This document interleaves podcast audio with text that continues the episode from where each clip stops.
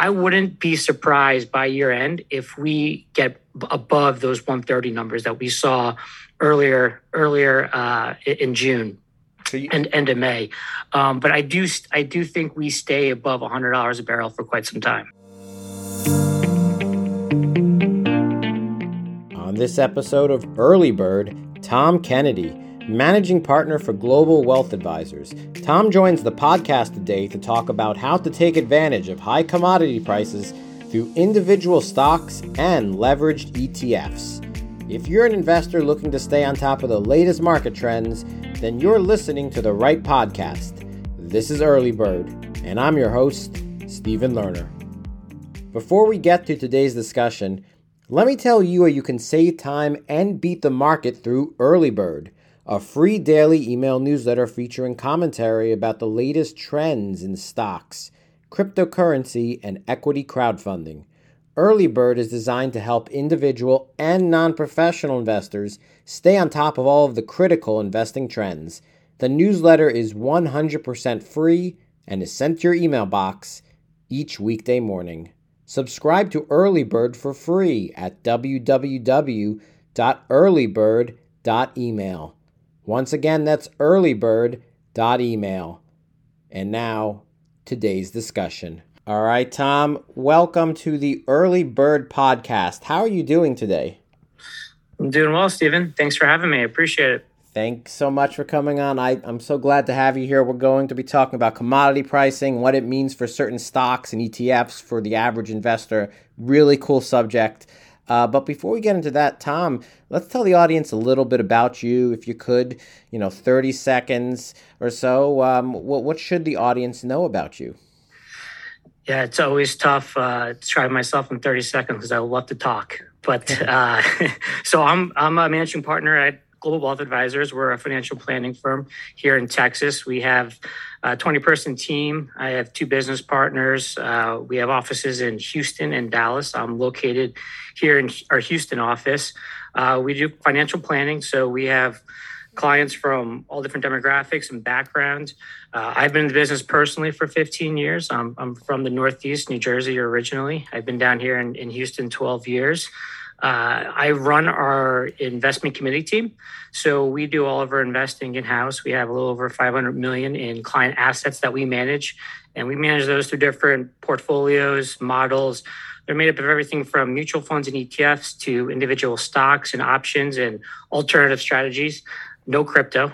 Um, but we do pretty much a little bit of everything when it comes to, to, to the investment side. I actually run a podcast called Your Money Momentum mm. that that airs every other Friday as well.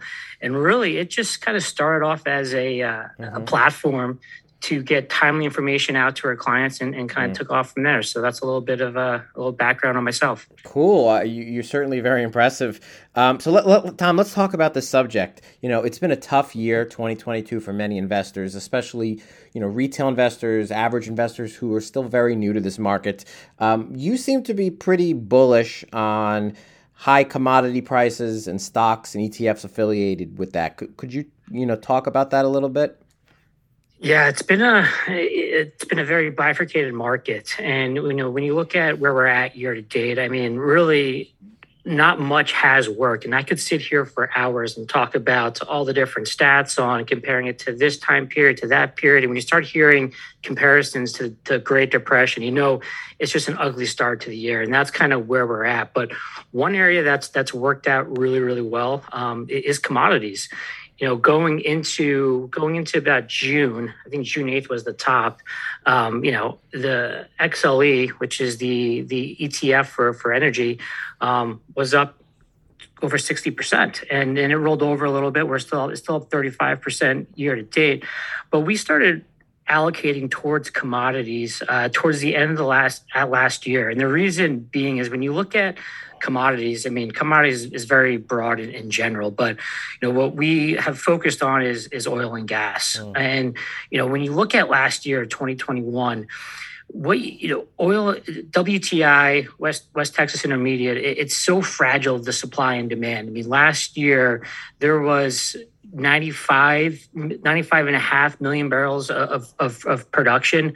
Um, consumption was 97 and a half. So you had negative 1.8 million barrels a day um, that was in deficit. So that's you started seeing prices in oil start to start to take off, um, and we think that supply demand uh, characteristic is going to continue into this year. And then all of a sudden, out of nowhere, you had Russia, Ukraine.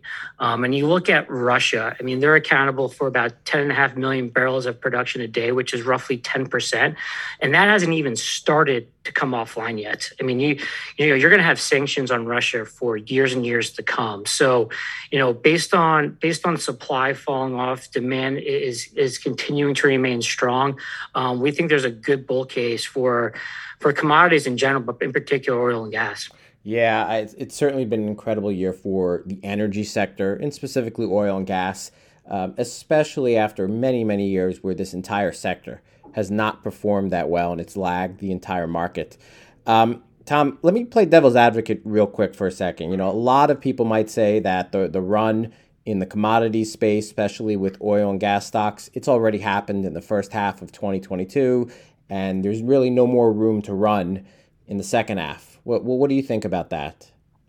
No, it's a, it, it's a good point. I mean, if if the only data that I had to look at was six months, and I saw where where where energy was versus the rest of the market, I'd be with you. I'd say, you know, back up the truck on on on XLF and and and technology and and and everything, but probably energy. But how I looked at it, how I've learned it was when in doubt, zoom out, and you actually look at the last three, even go out five years energy really hasn't hasn't done done much. It's lagged all the other sectors. I mean, you compare it to to technology. I mean, it's nowhere near where technology has done. In fact, XLE has actually has logged the has lagged the actual commodity itself over the last three years.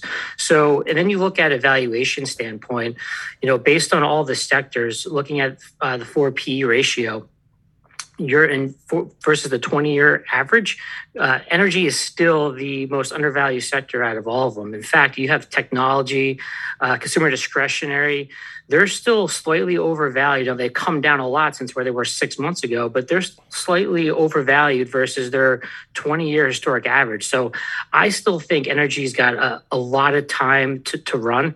And if anything, you've got a great window right now with, you know, it's selling off in the last, call it five or six weeks um, to get some of those names that maybe ran up too, too much because there's going to be a reversion back to the mean. There always is on the upside and downside. And to your point, I mean, it just, it, it hockey sticked, and you, it was just over. It was overbought. You had a reversion back to the mean. The technicals look really attractive right now in energy. They've, they're bouncing off of support really nicely. So I think you got a long runway ahead of you. Yeah, good point. I, I can see why you are very bullish about those types of stocks and where you see energy is heading. Um, let's take a look at the price of oil, WTI crude. You know, this year the price of oil has basically zigzagged as low as $80 up to 120. The average has been somewhere around 100. Uh, where do you see um, the price of oil, WTI, coming uh, by the end of the year? You know, the one of the big reasons for for the sell off in June, why why oil rolled over, there was a couple of reasons. One is is China. You look at China; they make up fifteen percent of global consumption. I mean, they're, they're huge. So there is zero tolerance COVID lockdown policy. I mean, depending on the week, they're in and out of it. I, I, think COVID, for the most part, at least as it pertains to the markets, is behind us. So as the economies are all open, as long as China remains open, um, the demand destruction that the market priced in in June, I think it was just overshot. And you couple that with the CPI numbers we got in June everyone was talking about a recession and if you're in a recession demand falls off and i just think it's overpriced. So i don't think demand falls off nearly as much as as folks you know anticipated. I think you're going to have major supply constraints. You have russia falling off.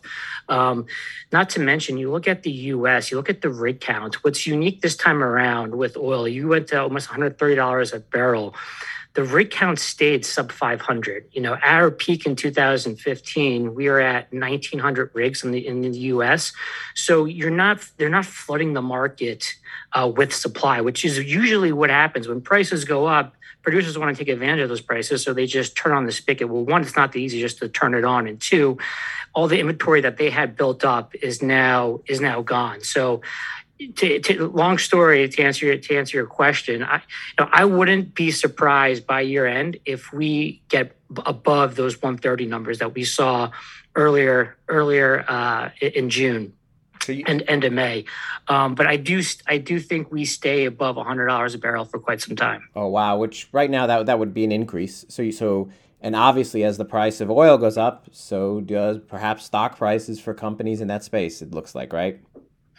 Yeah, and you know that's actually a really really good point. Is you know there you know there is a correlation obviously and a high correlation but that's not always the case. Sometimes the the price of the price of oil if it drops i mean think about it this way. A year ago wti was $50 a barrel. Two years ago it was it was negative which is just just mind-blowing. We could have a whole conversation on why that happened and how. But you look at these stocks. So how, how i look at commodities is you can invest in the gold or you can invest in the picks and shovels. And I prefer investing in the picks and shovels. I don't want to invest in the actual commodity itself because there are a lot of variables. And, you know, my thoughts could change really quickly. But what doesn't change is the companies uh, of, of uh, uh, the, the stocks, the stock prices, because, you know, you're at $50 a year ago. You know, what happened 2015 was the first kind of battle test for these companies. The ones that didn't make it through 2015 when when prices dropped, mm. um, either went bankrupt or got bought out because what we saw with the introduction of, of fracking they all these companies had to trim fat and bring their break-even costs down. So depending on whether you're the Permian or the Marcellus or the Bakken, I mean offshore, uh, you know, offshore, depending on where you're at, you have different break-even points, but it, it everyone was profitable at fifty dollars a barrel. So, talk about a great inflation hedge. You have a product that you were profitable at fifty dollars a barrel on, and now is almost tripled. It got up to one thirty. It's at hundred, so it's doubled. Um, I think through these earnings, as, as you're going to see over the next couple weeks, mm-hmm. uh, you, I think the earnings are going to look really, really strong mm. with these oil and gas companies because of how much oil has run, and it's a lagging effect. It'll take a couple mm. quarters for that profitability to come through the earnings.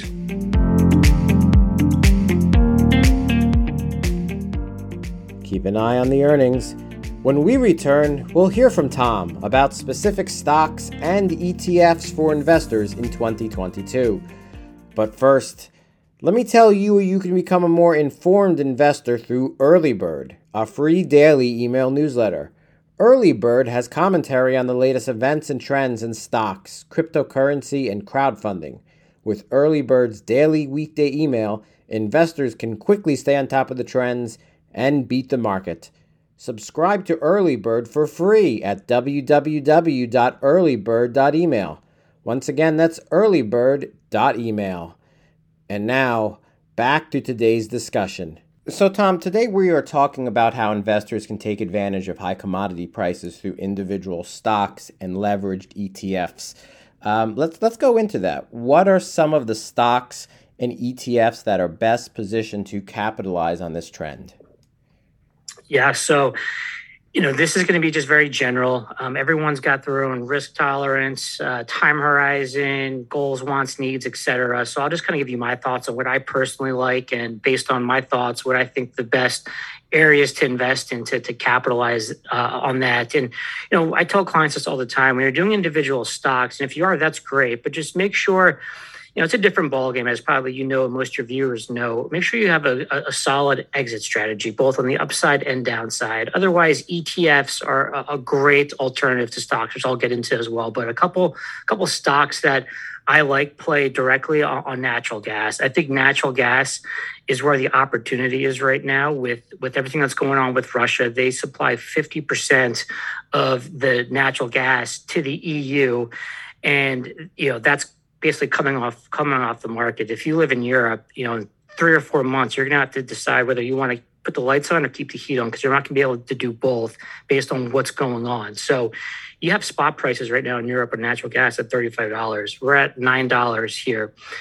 The best stocks and the best companies take advantage of that. Um, one of them is Cheniere. LNG. Cheniere is one of the first companies in the US to start exporting natural gas. They've been working and developing and putting billions and billions of capex dollars into their terminals to start to export this because it's not like shipping a package. There's a lot of logistics that go into not only shipping natural gas but also receiving it. Way above my pay grade, but they have they have terminals in Corpus Christi, Texas, and Louisiana. So they the balance sheet looks phenomenal. They have 10, 20, and 30 year contracts in place. They just did a 20 year contract with Thailand, which is now able to import this natural gas. They got a 30 year contract with with China, and I I like their their play on, on natural gas because at nine dollars uh, in the US and you got $35, $40 overseas, there's a tremendous amount of, of profit margin there, in my opinion. And then also, where the technical stand on, on Cheniere, it looks really, really, really attractive. Mm-hmm. A second stock that I like is Kinder Morgan. Kinder Morgan is is directly correlated with with Cheniere.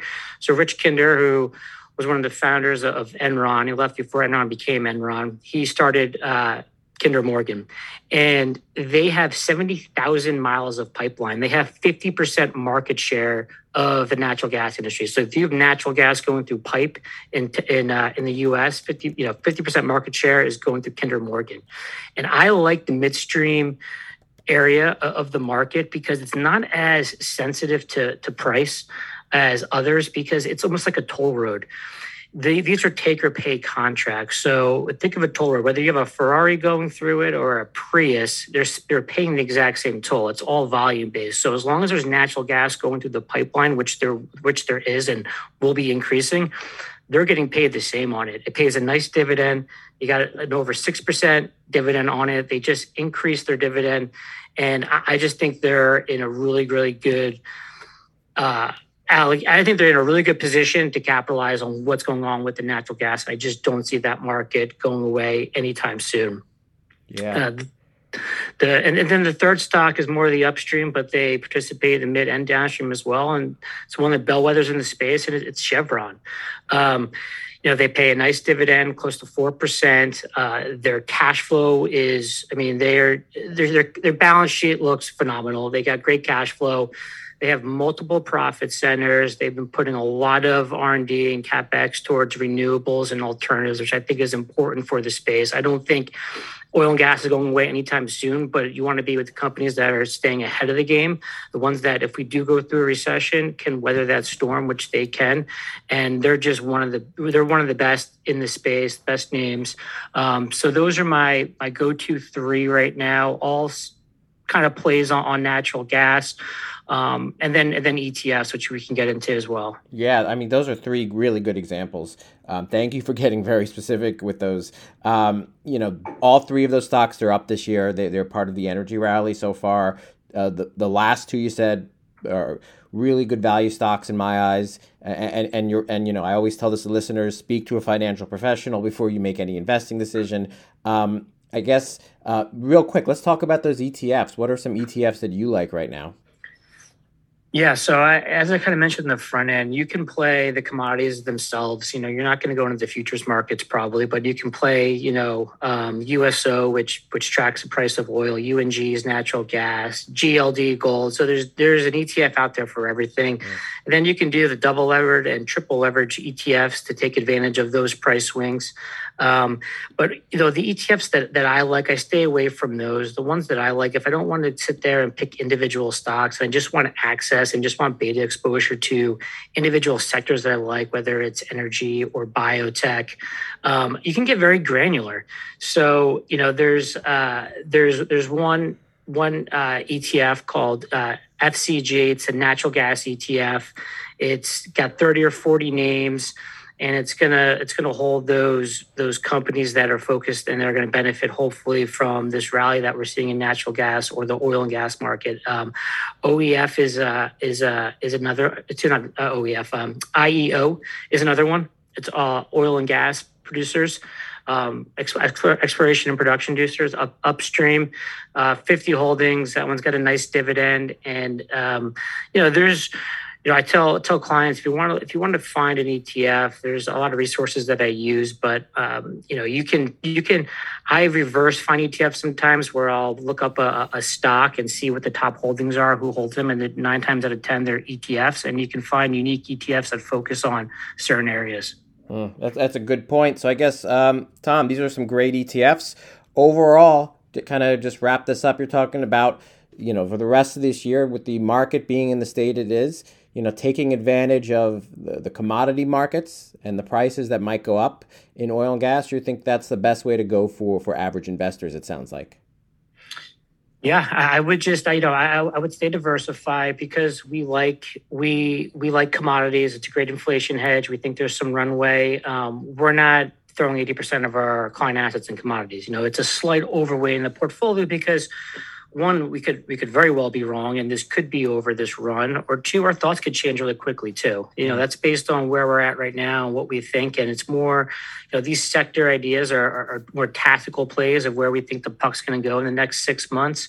Um, but yeah, I think it's a great way to play it. Look into the ETFs, look into a, a few of those names, and the best part about the energy sector is that most of these ETFs and and names pay great dividends. So mm-hmm. if we're in this side excuse me, if we're in this sideways market, which we probably will be between now and the rest of the year, at least you're getting paid to wait. Yeah, income is more valuable this year than last year for sure, and dividends are a great way to get some income through your investments. You're absolutely right. Um, Tom, thank you so much for coming on the Early Bird podcast, talking about high commodity prices and individual stocks and ETFs. Uh, before we wrap up the show, Tom, I just have one final question, and it's the big question for today's discussion. Uh, that question for you, Tom, is if somebody wrote a biography about your life, what would the name of that biography be called? um, that's a great question. Uh, the guy who never invested in crypto. you sound like you wear that like a badge of honor.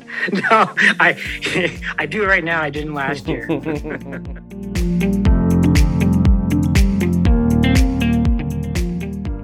Thank you again to Tom Kennedy for sharing your insights on stocks and ETFs.